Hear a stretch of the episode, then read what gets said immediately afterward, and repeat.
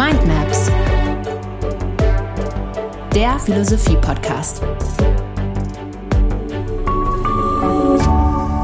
RevLab. Peter, wir sind mal wieder hier für eine neue Folge von Mindmaps, von unserem Philosophie-Podcast. Und wir haben uns heute einen weiteren großen, berühmten, wirkungsmächtigen Philosophen vorgenommen. Bevor wir darauf zu sprechen kommen, aber einleitend, und wir werden dann darauf zurückkommen können, ein paar Überlegungen zur Art und Weise, wie Kinder sich die Welt erschließen oder wie Kinder zurückfragen, um Dinge besser zu verstehen. Ich habe das mit meinen Kindern ganz oft erlebt, jetzt gerade kürzlich in den Ferien, da gehen die Kinder im See tauchen und kommen mit irgendwie so einem algenähnlichen, schlapprigen Ding wieder hoch und fragen dann, Papa, was ist das? Ist das eine Pflanze oder ist das ein Tier? Ist das ein äh, Meereswurm oder irgendeine Alge? Mhm. Und so lernen sie, sie fragen quasi, wie muss ich das einteilen? Zu welcher Gattung, zu welchem Reich gehört das? Oder sie fragen Papa, was machst du jetzt am Computer? Ist das Arbeit oder ist das Freizeit? Also man könnte tausend Beispiele anführen dafür, dass, dass Kinder sich die Welt ganz wesentlich erschließen, indem sie Unterscheidungen vornehmen oder eben die Eltern oder Lehrer, Lehrpersonen fragen, wie sie das einteilen sollen. Ja. Dann gruppiert man quasi die Phänomene, man, man gruppiert das, was man sieht und merkt dann, ja, ein Tisch und ein Stuhl, das gehört zur Gattung Möbelstücke und dann gibt's, äh, gibt ein Tierreich und ein Pflanzenreich und ein Pilzreich und so weiter. Männer, Frauen, Arbeit, Freizeit, you name name it. Also ein, ein wesentlicher Teil unseres Lernprozesses, sich in der, in der Welt orientieren zu können, läuft über Unterscheidungen. Du weißt gar nicht, wie nah du jetzt schon bei Aristoteles bist, vor allen Dingen mit diesem Glitchbeispiel deiner Kinder, die da aus dem See irgendetwas herausholen. Das ist exakt das, was Aristoteles Jahre seines Lebens gemacht hat. Teilweise mit einem ganzen Forschungsstab. Ergebnis ist eins seiner größten Werke, die Historia Animalium, also die Geschichte der Tiere. Aristoteles, der ein Sammler war ohne Ende und dann eben auch versucht hat, Ähnlichkeiten herzustellen, Gattungen herzustellen, zu Unterscheidungen im Tierreich zu kommen. Dann hat er seinen Freund gehabt, Theophrast, der hat das Gleiche dann für den Bereich der Flora gemacht. Also das ist etwas, was am Beginn abendländischer äh, Philosophiegeschichte steht. Und der zweite Bezug, der mir jetzt sofort einfällt, Genau diese Unterscheidungen sind das spezifisch abendländische Mittel, sich die Welt untertan zu machen. Mhm. Durch Unterscheidungen alleine können wir uns hier orientieren, indem wir sagen, etwas ist so etwas, aber es ist gleichzeitig nicht das. Diese, diese Unterscheidungen, die, die von Identität und Widerspruch und Unterschied leben, die sind unglaublich wichtig, um sich im Denken zu orientieren, jedenfalls in dem Denken, das wir gewohnt sind. Und dafür steht vor allem Einnahme. Und das ist der von Aristoteles, noch nicht mal so sehr der von Platon. Mhm. Also um Aristoteles geht's heute, ein, ein, ein klingender Name. Kannst du vielleicht ein paar einführende Sätze verlieren zu seinem Hintergrund. Wo ja. kommt er her und was ist vielleicht auch sein Verhältnis zu Platon? Ja, äh, das spielt in der Tat eine große Rolle. Also wenn man sich vorstellen will, viertes Jahrhundert vor Christus, 385 bis 322 vor Christus. Aristoteles wird in eine adelige Familie hineingeboren, die ihre Vorfahren auch auf irgendwelche Heroen oder sogar Halbgötter zurückführt. Beide Eltern sind Akademiker, Mediziner. Er verliert diese beiden Eltern aber sehr schnell und wird zum Waisen. Und der Vormund, der tut ihm etwas Gutes. Wahrscheinlich haben die Eltern das auch entsprechend vorgesehen.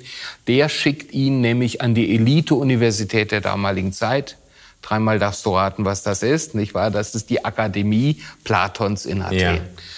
Aristoteles geht also von seinem Geburtsort und Heimatort Stageira das liegt in der Nähe von Makedonien, äh, äh geht er nach Athen und äh, wird mit äh, 17 Jahren Schüler und später dann eben auch Kollege Platons in der Akademie.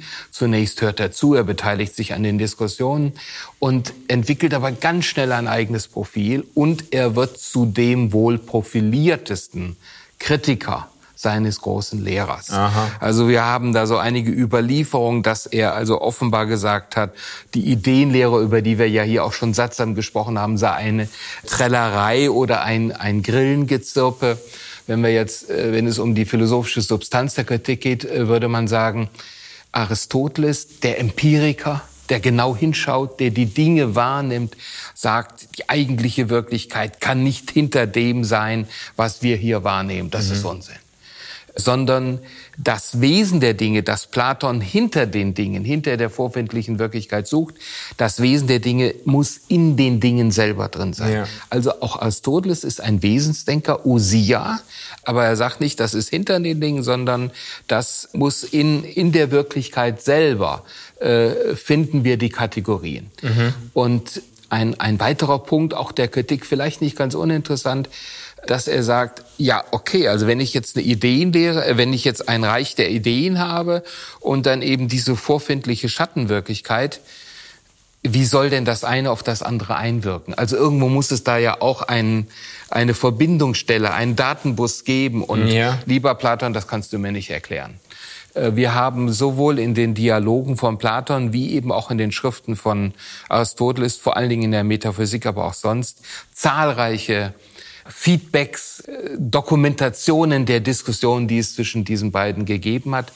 Es spricht für die große Toleranz von Platon, die sich auch an anderer Stelle zeigt, dass er diesen aufmüpfigen Schüler und äh, Kollegen neben sich geduldet hat, dass er das zugelassen hat. Ja, das ist ja. eigentlich bemerkenswert. Ja. So wie du das jetzt schilderst, ist äh, in vielem hat sich da der Schüler wirklich gerade konträr zu seinem Meister positioniert. Das kann man so sagen, ja ist aber, aber also respektvoll, aber sehr scharf ist Aristoteles dem Platon auch entgegengetreten. Ja, beides. Wir haben auch ein, eine rührende Ehrung in einem Gedicht nach dem Tod Platons, wo er Platon als einzigartigen äh, Menschen auch rühmt und anerkennt. Ah, ja. Das finde ich aber auch wunderschön. Also auf der einen Seite der Respekt, wie du äh, ja. gerade formuliert hast, und auf der anderen Seite aber verträgt sich das mit dem schärfsten Widerspruch in der Sache. Ja. Bei Aristoteles dürfen wir jetzt eine Sache natürlich noch nicht vergessen, die gehört zum Standard, dass der äh, Philipp II. von Makedonien den damals berühmtesten Gelehrten seiner Zeit, und das war Aristoteles schon, darum bittet, seinen Sohn zu erziehen. Alexander, später der Große genannt. Ah ja. Ja. Und äh, mit 13 Jahren kommt Alexander in die Hände von Aristoteles oder mit 14 Jahren und bleibt dort circa drei Jahre, bis er dann von seinem Vater Philipp II. die Regentschaft übernimmt. Die Sache ist insofern dann auch für Aristoteles von Bedeutung. Er hat natürlich jetzt eine super Relation zu dem damaligen Stars aller Stars. Und wir gehen davon aus, es gibt sehr viele Hinweise dafür, dass Aristoteles, äh, dass Alexander Aristoteles auch unterstützt hat, indem er zum Beispiel bei seinen zahlreichen Feldzügen dann auch Forscherteams ausgerüstet hat und die ihm dann Beutestücke für seine verschiedenen Sammlungen ha, ja, gebracht ja. haben. Ja. Ha. Okay, also da, da überschneidet sich dann äh, Politik und Philosophie ja. an dieser Stelle? Aristoteles war ein begnadeter Administrator, Netzwerker. Äh, es ist unglaublich, was er an Sammlungen gemacht hat, und zwar neben dem eigentlichen theoretischen Werk, was dann nachher für uns dann auch äh, Gegenstand unseres Gesprächs sein wird. Er hat eine riesige Bibliothek gebaut in Athen, wo er diese Sammlung dann äh, auch untergebracht hat. Er, äh, selbst wenn er einen Helferstab gehabt hat, der ihm geholfen hat, diese ganzen Sachen zu katalogisieren, ist es eine immense Forscherleistung. Ja. Und äh, wir sind hier bei einem ersten ganz wichtigen Punkt. Aristoteles Philosophie ist keine Gelehrtenphilosophie, ist keine spekulative Philosophie, wo also jemand ein äh, H4 oder was äh, Lehrstuhl hat und dann über die Welt philosophiert, sondern ist eine Philosophie, die ist ganz nah dran der Wirklichkeit. Ja. Es geht wirklich um die Frage, was ist eigentlich die Wirklichkeit? Mhm, mh. ja. Und zwar die, die wir vorfinden. Ja. Also der Approach ist ganz anders. Also Aristoteles, äh, um, um Platon und Aristoteles besser zu verstehen, hi- hilft, hilft es sich diese Unterscheidung vor Augen zu führen, die du vorhin schon angetönt hast. Eben Platon sieht das Wesen der Dinge, die eigentliche Welt hinter den Erscheinungen und Aristoteles hat einen ganz anderen Ansatz, der beobachtet äh, auch oder umso mehr mit offenen Augen die Welt und sammelt die Dinge und ordnet die einander zu und unterscheidet die und so. Und für ihn ist das Wesen in den Dingen selber. In den drin. Dingen selber. Ja. Ja. Und das ist jetzt auch schon der entscheidende Knackpunkt im Blick auf die Unterscheidungen. Ja. Die Wirklichkeit ist, da sind Sie einer Meinung, sie ist im Grunde logoshaft, logisch aufgebaut. Es gibt eine Ordnung in den Dingen. Aber bei Platon wäre sie eben idealer und eigentlicherweise dahinter, weil ja alles, was wir hier erleben, nur vordergründig ist und, und zerfällt und eine endliche Lebensdauer hat. Und Aristoteles sagt, nein, die, diese Ordnung ist diese intellektuelle Ordnung ist mit dem Intellekt als solches auch zu erfassen. Und einer der zentralen Sätze in der Metaphysik, dem wohl bedeutendsten philosophischen Buch des Abendlandes, äh, einer der zentralen Sätze lautet oder Einsichten, die Wirklichkeit wird polos legetai, auf vielerlei Weise ausgesagt. Also ganz, ganz spannend und ein Hinweis wert. Aristoteles klopft die Sprache ab. Okay. Ja, da, er, er guckt, wie redet man eigentlich? Und äh, das Ergebnis des vielerlei, äh, Platon sucht das hinter den Dingen und Aristoteles sagt, nee, wenn ich mir die Wirklichkeit anschaue, wenn ich mir mein Sprachverhalten anschaue, dann stoße ich auf insgesamt zehn Kategorien. Quantität, äh, Qualität, äh, Substanz, äh, Bewegung und so weiter und so weiter. Nebenbei Kant, bei Kant sind es dann zwölf. Beide können das für sich begründen. Entscheidend ist zunächst einmal zu sagen, unter welchen Fragehinsichten kann ich diese Welt denn eigentlich sortieren? Also er macht eine Art Kategorientafel, Ja, richtig. Aristoteles. Und das tut er anhand der Sprache. Also er geht davon aus, dass die Sprache die Wirklichkeit der Welt irgendwo angemessen abbildet, so dass man dann eben sprachlich Einteilungen vornehmen kann. Richtig, genau. Die, die den Einteilungen der Wirklichkeit entsprechen. Ja, also da darf ich jetzt noch mal zwei Ausrufungszeichen machen bei dem, was du gerade gesagt hast. Weil das eine Voraussetzung ist, die wir heute nicht mehr teilen. Und auch insofern ein zentraler Punkt der Rückfrage an Aristoteles. Aristoteles kann, ich meine es jetzt nicht wertend, sondern in erkenntnistheoretischer Naivität sagen und fragen, wie reden wir? Wie denken wir demzufolge? Und wie ist die Wirklichkeit? Das heißt, wenn etwas denknotwendig ist, wenn es sich meinem Denken so darstellt, und das Denken vollzieht sich tatsächlich in Unterscheidung, wir kommen sicher ja nachher noch drauf, dann ist es auch in der Realität so.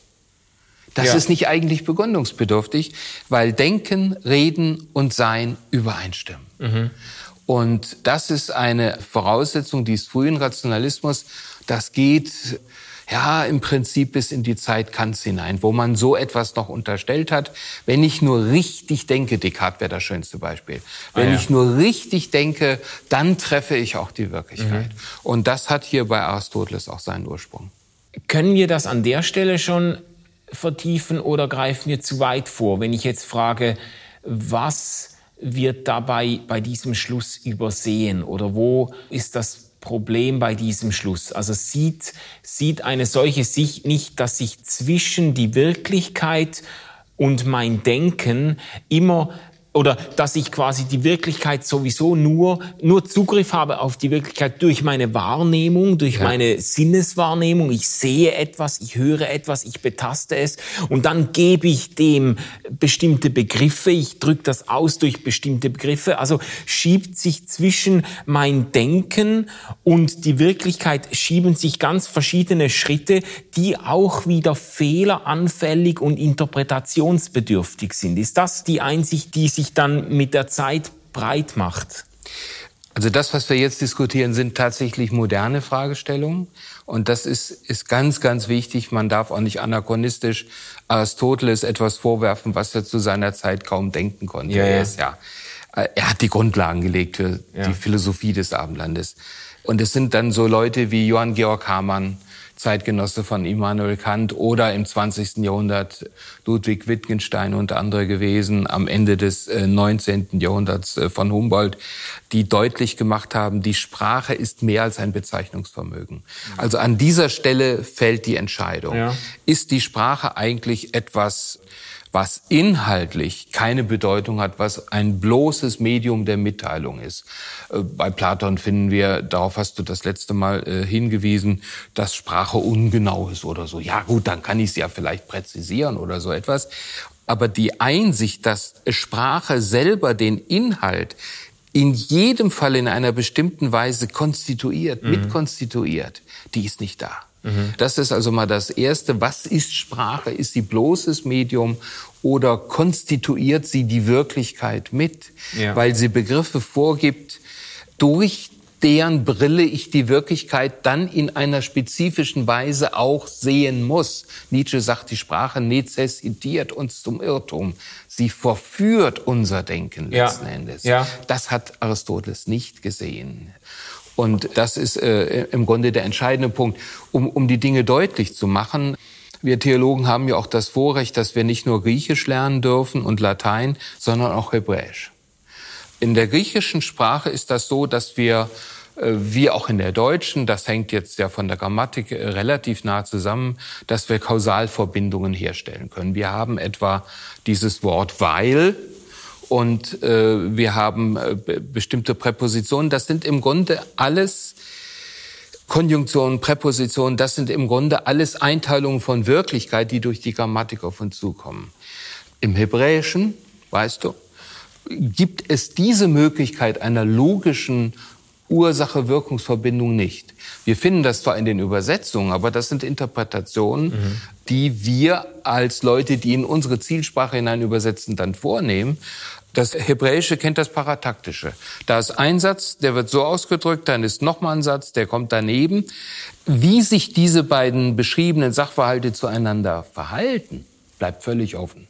Man kann natürlich sagen, das ist unterbestimmt naiv oder man kann sagen, es ist erkenntnistheoretisch weit, weit vorsichtiger als das Unterlegen einer Kausalbeziehung, die ja im Grunde niemand sehen kann. Also mit anderen Worten, worauf ich hinaus wollte, wenn wir unterschiedliche Sprachen, wirklich unterschiedliche Sprachen sehen, ich meine jetzt nicht Englisch, Deutsch und Französisch, die zu einer Sprachfamilie gehören, dann nehmen wir wahr, wie unterschiedlich Wirklichkeit in den, in den verschiedenen Sprachen konstituiert wird. Also, wenn ich dich richtig verstanden habe, dann hast du jetzt eigentlich Sprache auch als Beispiel genommen dafür oder als ein Mittel dafür, eben solche Unterscheidungen vorzunehmen. Also Aristoteles hat ganz prominent verschiedene Kategorien definiert, in denen wir die Wirklichkeit verstehen können. Und letztlich passiert das in jeder Sprache quasi qua Sprache, über die Sprache wird die Wirklichkeit einge eingeteilt. Eingeteilt, Wir, ja. wir sehen, da kommt was vom Himmel und fragen uns, ist es Regen, ist es Hagel oder ist es Schnee oder so. Ja. Und äh, ähm, wir, wir, sind, wir sind, sobald es einen Begriff dafür gibt, äh, fühlen wir uns eben auch genötigt, dann die Phänomene einzuteilen. Dann fragt dann jemand, ja, hat's jetzt geschneit oder hat's gehagelt oder Mhm. hat's geregnet? Und dann, dann, dann gibt's Etiketten und die sind wir dann auch geneigt eben anzuheften. Ja, wunderbar. Und diese Etiketten können sehr, sehr grundsätzlicher Natur sein. Mir ist gerade ein äh, klassisches äh, Standardbeispiel der Debatte noch eingefallen. Die Sprache der Hopi-Indianer hat man also in der zweiten Hälfte des 20. Jahrhunderts erforscht. Und die kennt kein Temposystem in unserem Sinne. Also wir denken in den Kategorien Vergangenheit, Gegenwart, Zukunft und die lateinische Grammatik ermöglicht es uns dann sogar noch Zukunft 2 und Vergangenheit 2 Ja. und so etwas zu denken oder perfekt. Plusquamperfekt meine ich natürlich. Äh, die, diese Dinge können in bestimmten Sprachen gar nicht artikuliert werden. Auch nicht eine abgeschlossene Vergangenheit.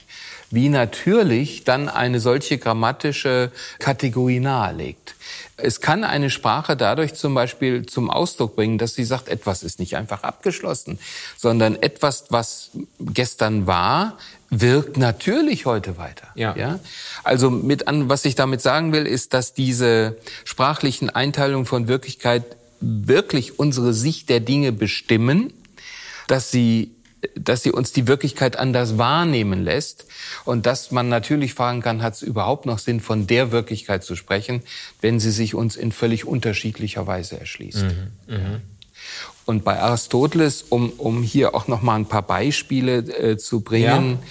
zum Beispiel die Unterscheidung, die jeder von uns in seinem Wortschatz drin hat, Wirklichkeit, Möglichkeit, Notwendigkeit. Mhm. Das ist für Aristoteles schlicht und einfach fundamental und es äh, ist ihm ja dann auch abgenommen worden.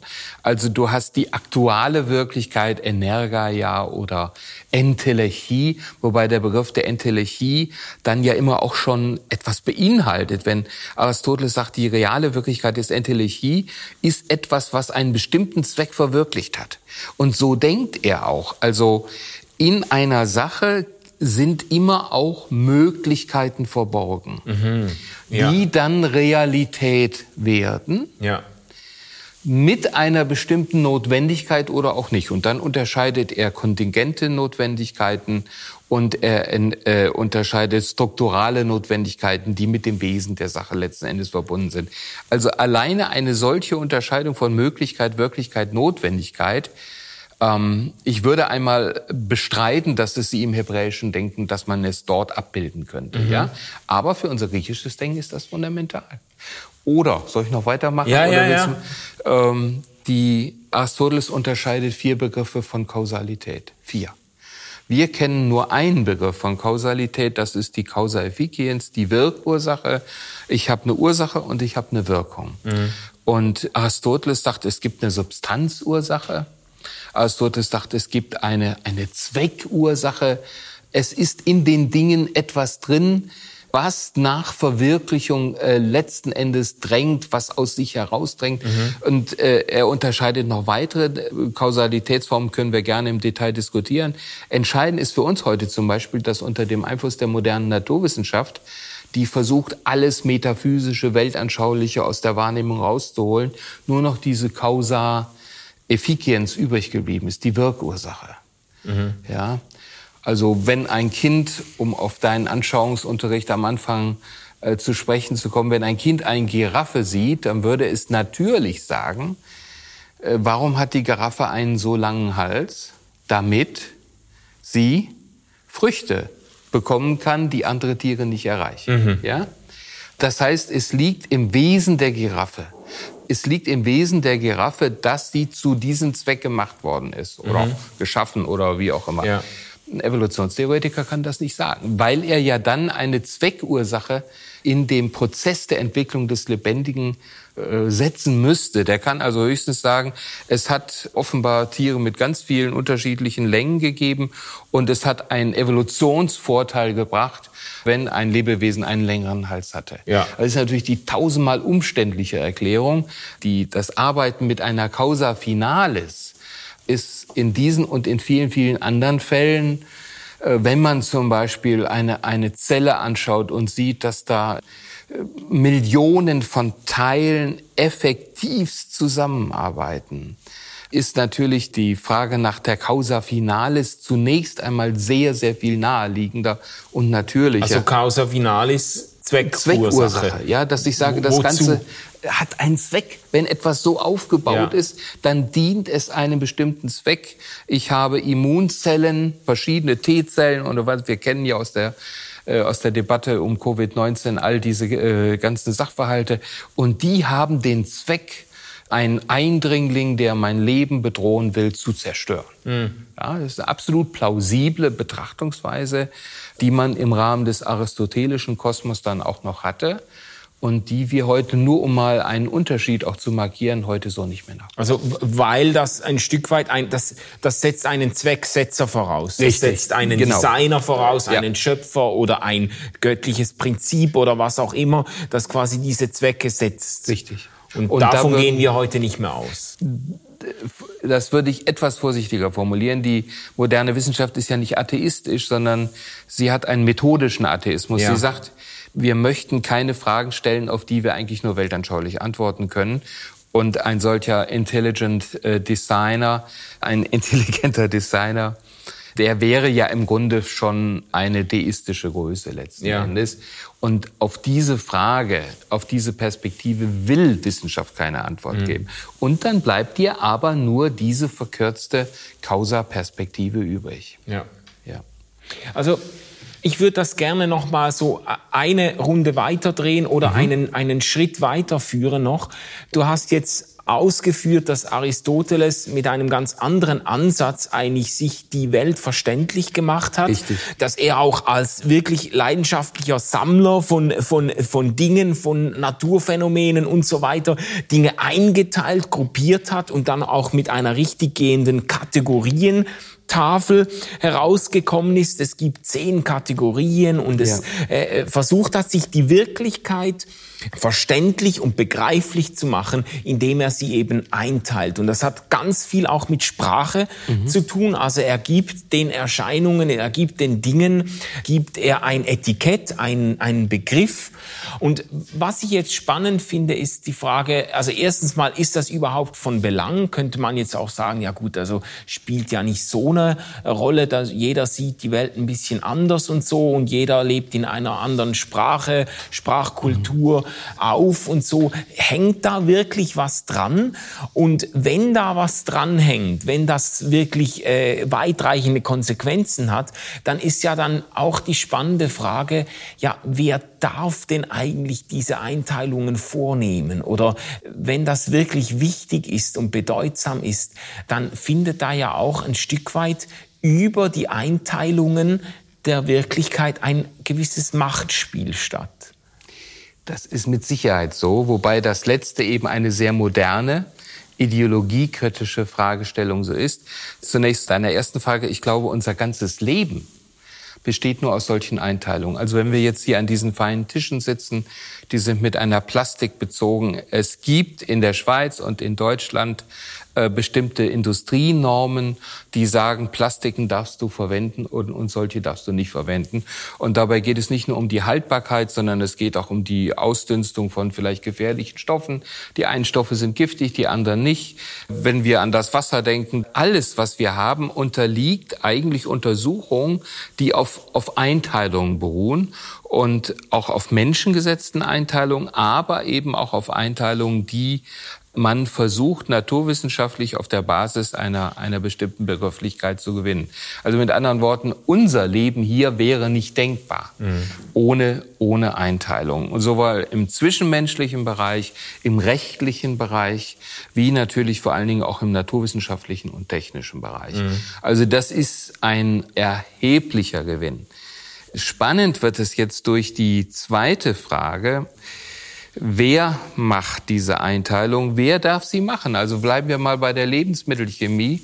Äh, wie viele Plastikanteile in Plastikflaschen sind ungefährlich? Und ab wann wird's gefährlich? Ja, da kommt ja kein Brief vom Himmel sondern da gibt es bestimmte Institutionen, die auch Teil eines politischen Systems sind, die Grenzwerte festlegen. Ja. ja?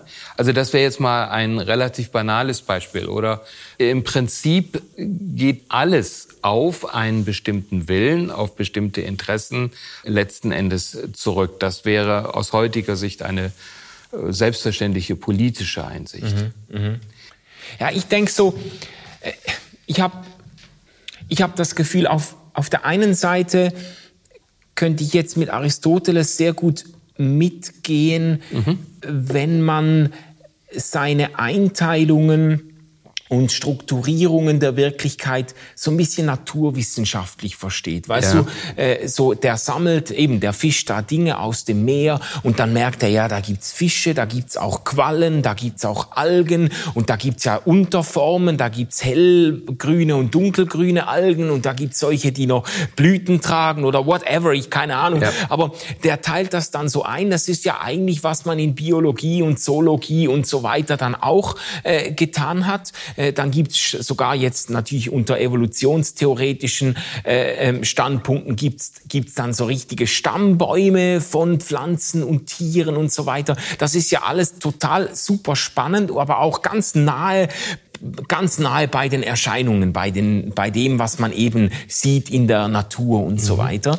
Dann gibt's aber auch ideologisch sehr viel aufgeladenere oder sehr viel konstruiertere Unterscheidungen, die meines Erachtens dann auch sehr viel mehr Sprengpotenzial oder sehr ja. viel, sehr viel gefährlicher sind. Ich meine, man erinnere sich an die Zeit des Nationalsozialismus, Einteilung Juden, Arier und so. Da wird's dann ganz brisant oder Einteilung Weiße, Schwarze, Gelbe, Indianer, wie man früher gesagt hat, Eingeborene, äh, ja. Eingeborene indigene Völker. Also diese, diese ganzen Einteilungen oder äh, du hast doch das auch mir mal gesagt bei Aristoteles. Er hat ja selber auch die Bevölkerung eingeteilt in, in verschiedene Stände oder so. Ja. Und da war ja ein, eine Kategorie oder eine Gattung war dann auch Sklaven. Ja, richtig. Ja? Genau, das ist ein Punkt, da, da will ich gerne auch nochmal zurückkommen. Also ähm, ich bin aber jetzt, äh, ich, ich nenne nochmal ein anderes, sehr gegenwärtiges Beispiel. Wer von Ursache-Wirkung spricht, das verdanken wir ihm ja. Mhm. Das ist auch keine Kategorie, die man jetzt im Hebräisch-Biblischen etwa findet oder im, im ja. Arabischen. Ja. Der ist natürlich in der Lage, nach dem Verursacher zu fragen. Oder in Zeiten der Gendergerechtigkeit nach der Verursacherin ja. von, von einem Unfall, von mhm. etwas Schlimmem oder so okay, etwas. Ja. ja. Das setzt voraus, dass ich so etwas identifizieren kann. Mhm. In einem anderen Denken könnte ich eine solche Isolierung gar nicht vornehmen, weil ich weiß, alles hängt mit allem zusammen. Und ich kann nicht aus einem Großzusammenhang auf einmal eine Ursache herausgreifen und identifizieren und dann habe ich einen äh, Sündenbock. Mhm. Also nur um mal deutlich zu machen, wie eine simple, eigentlich selbstverständliche Struktur mhm. äh, weltanschaulich total aufgeladen ist und auf einmal ethisch von Belang ist. Aber die Beispiele, die du genannt hast, waren natürlich noch viel besser. Wir haben im Bereich der Ethnologie, auch das noch relativ von uns weit weg, den oft beobachteten äh, Sachverhalt bei, bei indigenen Völkern, dass die Bezeichnung für die Angehörigen des eigenen Stammes identisch ist mit der Bezeichnung von Mensch. Ja. Das heißt, es gibt Menschen, das sind die Angehörigen des eigenen Stammes, und es gibt solche, die sind nicht zu meinem Stamm gehörig und die sind dann keine Menschen. Mhm. Oder, um das Beispiel von dir aufzunehmen, es gibt eben Menschen, das sind die Arier, und es gibt Untermenschen. Ja. Das ist doch vollkommen klar. Also da leitet meine Sprache ja auch mein Verhalten. In dem Moment, wo ich das akzeptiere, da ist ja auch klar, dass ich mit Untermenschen anders umgehen darf als mit Menschen. Menschen brauchen mehr Kalorien, brauchen mehr Fürsorge, müssen äh, vorsichtiger behandelt werden als Untermenschen. Mhm. Die sind ja auch nicht so viel wert. Die darf ich ausbeuten, die darf ich arbeiten lassen, bis sie umfallen. Mhm. umfallen. Das Gleiche gilt für, für Schwarze, Black, äh, Black Lives Matter. Und hier merken wir die ungeheure Bedeutung dieser sprachphilosophischen Einsicht. Und Jetzt kommen wir zum größten, äh, einem der größten Ethiker des Abendlandes. Das ist nämlich Aristoteles, der drei große Ethiken vorgelegt hat und der in einem Buch, das jetzt nicht ausgesprochen ethischer Natur ist, aber in der Politik ganz am Anfang tatsächlich von den Bürgern, den freien Menschen spricht und von den Sklaven. Mhm. Ich habe mich in der Vorbereitung unserer Sendung nochmal intensiv damit beschäftigt. Wenn man die Argumentation sieht, dann wird es einem erst richtig übel. Also äh, wenn man jetzt einfach nur sagen würde, es gibt Menschen und es gibt Sklaven, da kann man sagen, Aristoteles, wie kannst du nur? Das sind doch auch Menschen. Mhm. Aber er begründet das philosophisch philosophisch. Und er, er, er begründet es in dem Fall, dass er sagt, die einen sind in der Lage und können ihren Logos, also der Mensch ist animal rationale, vernunftbegabtes Wesen, die einen können ihren Logos benutzen und die anderen nicht. Mhm. Und die anderen sind im Grunde darum auch keine richtigen Menschen. Das sind die Sklaven. Und die Sklaven, die keinen Logos haben, die ihren, die ihren Logos nicht einsetzen, die darf natürlich der Herr dann auch leiten. Die darf er auch besitzen. Äh, mit denen darf er, es gibt bestimmte Verantwortlichkeiten, aber eigentlich darf er, darf er sie beherrschen. Ja. Und das Schwierige ist tatsächlich, wie er äh, mithilfe der Kategorien, die er geschaffen hat, äh, mithilfe der Unterscheidung, die wir bei ihm finden, dann zu einem solchen Urteil. Ja, ja. Aber das, also ich finde das wichtig, noch mal rauszustreichen oder sich das wirklich auf der Zunge zergehen zu lassen. Einteilungen von Wirklichkeit, Unterscheidungen, Distinktionen zu treffen. Es ist zumindest in, in der Art und Weise, wie ich denke, ist es unumgänglich, aber es ist mitnichten harmlos. Also mit diesen Einteilungen. Wenn du die Einteilung Menschen und Sklaven einmal gefressen hast, ja. dann sind auch ethisch ganz fatale Weichen bereits gestellt. Ja. Also wenn man die Einteilung in Menschen und Untermenschen gefressen hat, ja. dann ist man schon in eine Richtung, mit der Distinktion allein, ist man schon in eine Richtung abgezweigt, die ganz fatale Konsequenzen zeitigt. Das ist mitnichten nur Sprachspielerei, das ist ja aber auch vielleicht dann die Berechtigung oder der Grund, warum jetzt zum Beispiel in der, in der Gender-Debatte so hart gekämpft wird um diese Begriffe Mann und Frau oder männlich und weiblich, mhm. weil halt mit diesen Einteilungen doch auch bestimmte Weichen gestellt werden und, und äh, Menschen zu Recht sagen, äh, es, es sind nicht nur Begriffe, sondern es sind, äh, wir, wir, wir leiten unsere Wahrnehmungen und unser Denken über diese Begriffe in ganz bestimmte Bahnen. Und an dem, es hängt viel an den Einteilungen, will ich sagen damit. Es hängt fast alles daran. Wir sind nicht völlig blind. Wir können uns ja immerhin gerade über die Rolle der Sprache fürs Denken unterhalten. Wobei wir tun es in einem bestimmten sprachlichen Gerüst ja. wieder. Aber Sprache leitet unser Denken.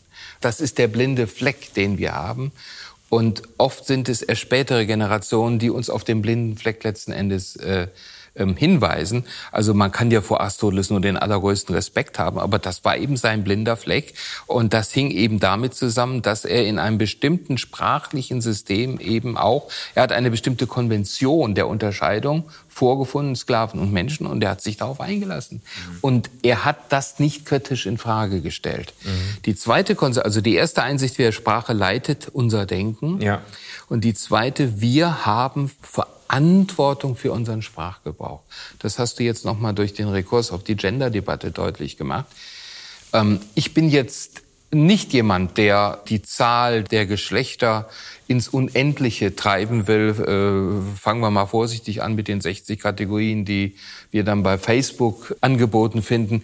Aber wir sollten so von Mann und Frau reden, mhm. Dass deutlich wird, es gibt auch noch anderes. Mhm. Ja? Und dass die Menschen, die sich jetzt in diesen Kategorien nicht unterbringen können, ja. nicht als Menschen diskriminiert finden. Und äh, das ist, glaube ich, auch ein Gewinn der sprachphilosophischen Debatte, ob man jetzt umgekehrt versuchen sollte, ein, eine kleine Minderheit versuchen sollte, den, äh, den Sprachgebrauch der großen Masse zu verändern. Auch das ist ja im Grunde ein Akt der, des Dominierenwollens, der nicht unproblematisch ist. Das steht auf einem anderen Blatt. Aber das, was man hier aus dieser Debatte der metakritischen Reflexion auf Aristoteles lernen kann, ist eben mit den Unterscheidungen, die man gebraucht, vorsichtig umzugehen. Mhm. Mir wird manchmal schlecht, wenn ich politische Debatten sehe, wo Sachverhalte einfach unter, unter Unterscheidung, unter Prädikationen begraben werden. Ja, also es reicht ja oft schon zu sagen, das ist rechtspopulistisch. Dann muss ich mich ja, also hier habe ich eine, eine Kategorie, die auf Unterscheidung beruht, Schublade auf, Menschen hinein oder Position hinein, erledigt. Muss mich ja. damit nicht mehr auseinandersetzen, ja, ja. Oder das ist kommunistisch oder man kann es sich ja aussuchen. Auf die Art und Weise erledigen wir im Grunde scheinbar Probleme und oft auch Menschen. Ja, ja. Und da hast du jetzt aber auch diese Machtdimension oder dieses Machtspiel ja. wieder ähm, zur Sprache gebracht.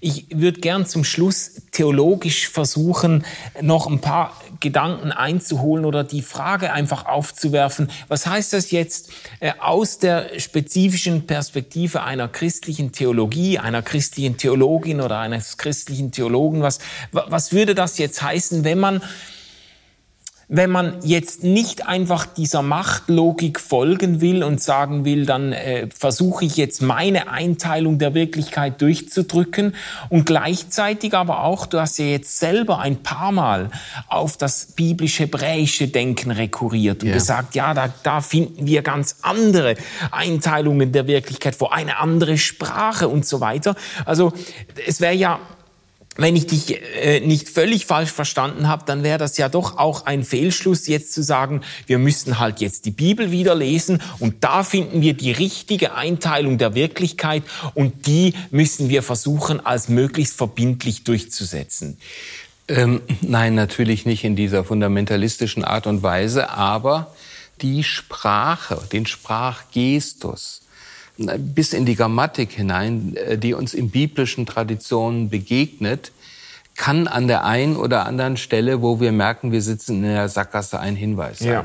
Also äh, wir werden ja hoffentlich auch irgendwann noch über Hume reden und seine Skepsis gegenüber aller Unterstellung von Kausalität. Mhm. Aber würde ich jetzt mal ganz frech sagen, äh, wenn wir hier die Grammatik und den Sprachgestus hebräisch-biblischen Denkens früher ernst genommen hätten, wären wir gar nicht in die Problematik hineingekommen. Also in den hebräischen Traditionen wird Welt als offenes System gedacht. Ja. Ja. Und versucht man gerade eben äh, sich einer Systematisierung zu entziehen, die da, die alles auf einen, einen Begriff bringt. Wir haben auch in ethnografischen Untersuchungen den Hinweis darauf, dass erst durch die griechische Philosophie Platon, aber vor allen Dingen Aristoteles eine sogenannte Zentralperspektive ins, für das Denken postuliert worden ist. Mhm. Postmoderne Philosophie spricht dann vom Gottesstandpunkt. Und also die, die Unterstellung, ich könne eine Position einnehmen, die selber nicht beeinflusst ist, die über allem steht ja. und die eine gerechte, adäquate Draufsicht auf das Wesen der Dinge erlaubt. Ja, ja. Das ist schon ein sehr, sehr starker Anspruch. Und wie wir in der letzten, äh, im letzten Podcast auch gesehen haben, bedeutet, wenn das mit, das bedeutet, dass hier teilweise auch totalitäre Ansprüche dann daraus abgeleitet ja. werden. Wenn ich jetzt sage, ich habe einen Aspekt, ich habe nur einen Aspekt, dann ist das viel bescheidener und derjenige, der sagt, ich beanspruche gar nicht, das Ganze zu sehen. Aber das, was ich sehe, möchte ich schon auch, dass das ernst genommen wird. Mhm. Das wäre jetzt spezifisch hebräisch-biblisch. Ein ja. Beispiel aus dem Neuen Testament. Wir haben nicht das eine Zentralevangelium. Man hätte ja jetzt hingehen können, Matthäus, Markus, Lukas, Johannes. Was ist das für ein Unsinn? Vier verschiedene Evangelien, macht ja. doch eins draus, doch genau. viel einfacher. Nein, hebräisch-biblisches Denken zeigt sich darin, dass man vier völlig unterschiedliche Perspektiven mhm. nebeneinander stehen lässt und sagt, gliedert euch doch da einfach an. Ja. Nehmt wahr, dass diese Person des Jesus von Nazareth in völlig unterschiedlicher Weise wahrgenommen werden konnte. Ja, also man erzählt eine Geschichte quasi viermal anders. Ja. Und würde aber keiner dieser Geschichten gerecht werden, wenn man dann fragt, welche ist jetzt wahr oder welche ja. ist jetzt die richtige. Ja. Sondern das ist ein, ein, Du hast das schon mal erwähnt im letzten Gespräch, glaube ich, auch ein aspektivischer Zugang. Das ist aspektivisch. Zum, zum, es ist nicht, dass das ein Zugang wäre ohne Geltungsanspruch. Ja. Also, dass man sagen würde, ja, jeder erzählt halt seine Geschichten und so, ist ja alles ist ja eh egal oder es ist äh, wahr, ist gar nichts. Es, es ist schon ein Anspruch damit verbunden, aber eben nicht ein, ein überlegener Erkenntnisanspruch. Ja. ja, also das, was Hegel dann im Endeffekt daraus in Vollendung gemacht hat, ein, äh, die Formulierung einer absoluten Wahrheit. Ja? Mhm. Das ist für hebräisch-biblisches Denken als solches gar nicht möglich. Ja? Ich, ich kann Gründe dafür anführen, dass in Jesus Christus Gott selbst sich manifestiert hat. Aber ich kann das nicht im, es wird sofort unangemessen, wenn ich das in die Form einer religionsphilosophischen Theologie hineinbringe, äh, eines religionsphilosophischen Konzeptes hineinbringe, äh, das dann die Überlegenheit des Christentums als absolute Religion gegenüber den anderen begründet. Mhm, ja? Mhm. Da habe ich nämlich dann auch wieder so eine Zentralperspektive ein und muss ich mich natürlich auch sofort fragen lassen, wo kriege ich denn die Kategorien her? Die dann dazu führen, dass die eine Religion der anderen überlegen ist. Ja, ja, ja. ja. Vielleicht ein Satz noch zum, zum Biblischen. Da gibt es ja einen berufenen Kronzeugen, ausgerechnet im Antichristen, beschreibt Nietzsche Jesus als die Alternative des überall wahrnehmbaren Willens zur Macht. Also es ist eine Schrift von Nietzsche, der Nietzsche, Antichrist. der Antichrist, äh, eine Schrift aus den 80er Jahren, die ja bekannt ist schon in ihrem Titel. Und in dieser Schrift setzt er sich nochmal ausdrücklich mit Jesus auseinander. Mhm. Und eine Aussage, viele Aussagen sind mir da wichtig, aber eine lautet, Jesus ist der Mensch, der anderen ohne Begriff, ohne Dogma, ohne Urteil begegnet. Ja. Und ich glaube, das trifft es einfach. Und äh, das wäre etwa für mich ein Wegweiser. Ich brauche Orientierung. Wir bilden Vorurteile. Ja. Aber sind wir bereit, diese Vorurteile zu relativieren? Sind wir bereit einzusehen, wir haben nicht den Gottesstandpunkt? Ja. ja? Sind wir bereit, Menschen aus unseren Urteilen zu entlassen? Sind wir bereit zu einer wirklichen Begegnung, in der sie uns dann auch neu beeindrucken. Ja, sehr schön, sehr schön. Und in der wir auch bereit werden, Dinge nochmal umzuetikettieren ja, und richtig. neue, äh, mhm. die Dinge neu, neu zu gruppieren oder wie auch immer oder auf die Gruppierung überhaupt zu verzichten zuerst einmal und jemanden zu begegnen und uns überraschen zu lassen. Ja. ja. Ja, sehr stark. Also das ist ein guter Schlusspunkt und gleichzeitig eine Brücke auch zum nächsten Gespräch, in dem wir uns ja auch über den Gottesbegriff bei Aristoteles selber nochmal äh, intensiv Gedanken machen wollen, weil der, ich würde sagen, mindestens so entscheidend auf das Christentum eingewirkt hat wie der, äh, das platonische Denken. Ganz sicher. Also da dürft ihr gespannt sein auf die nächste Folge. Wir sind auch mit Aristoteles noch nicht fertig. Tschüss zusammen, macht's gut. RefLab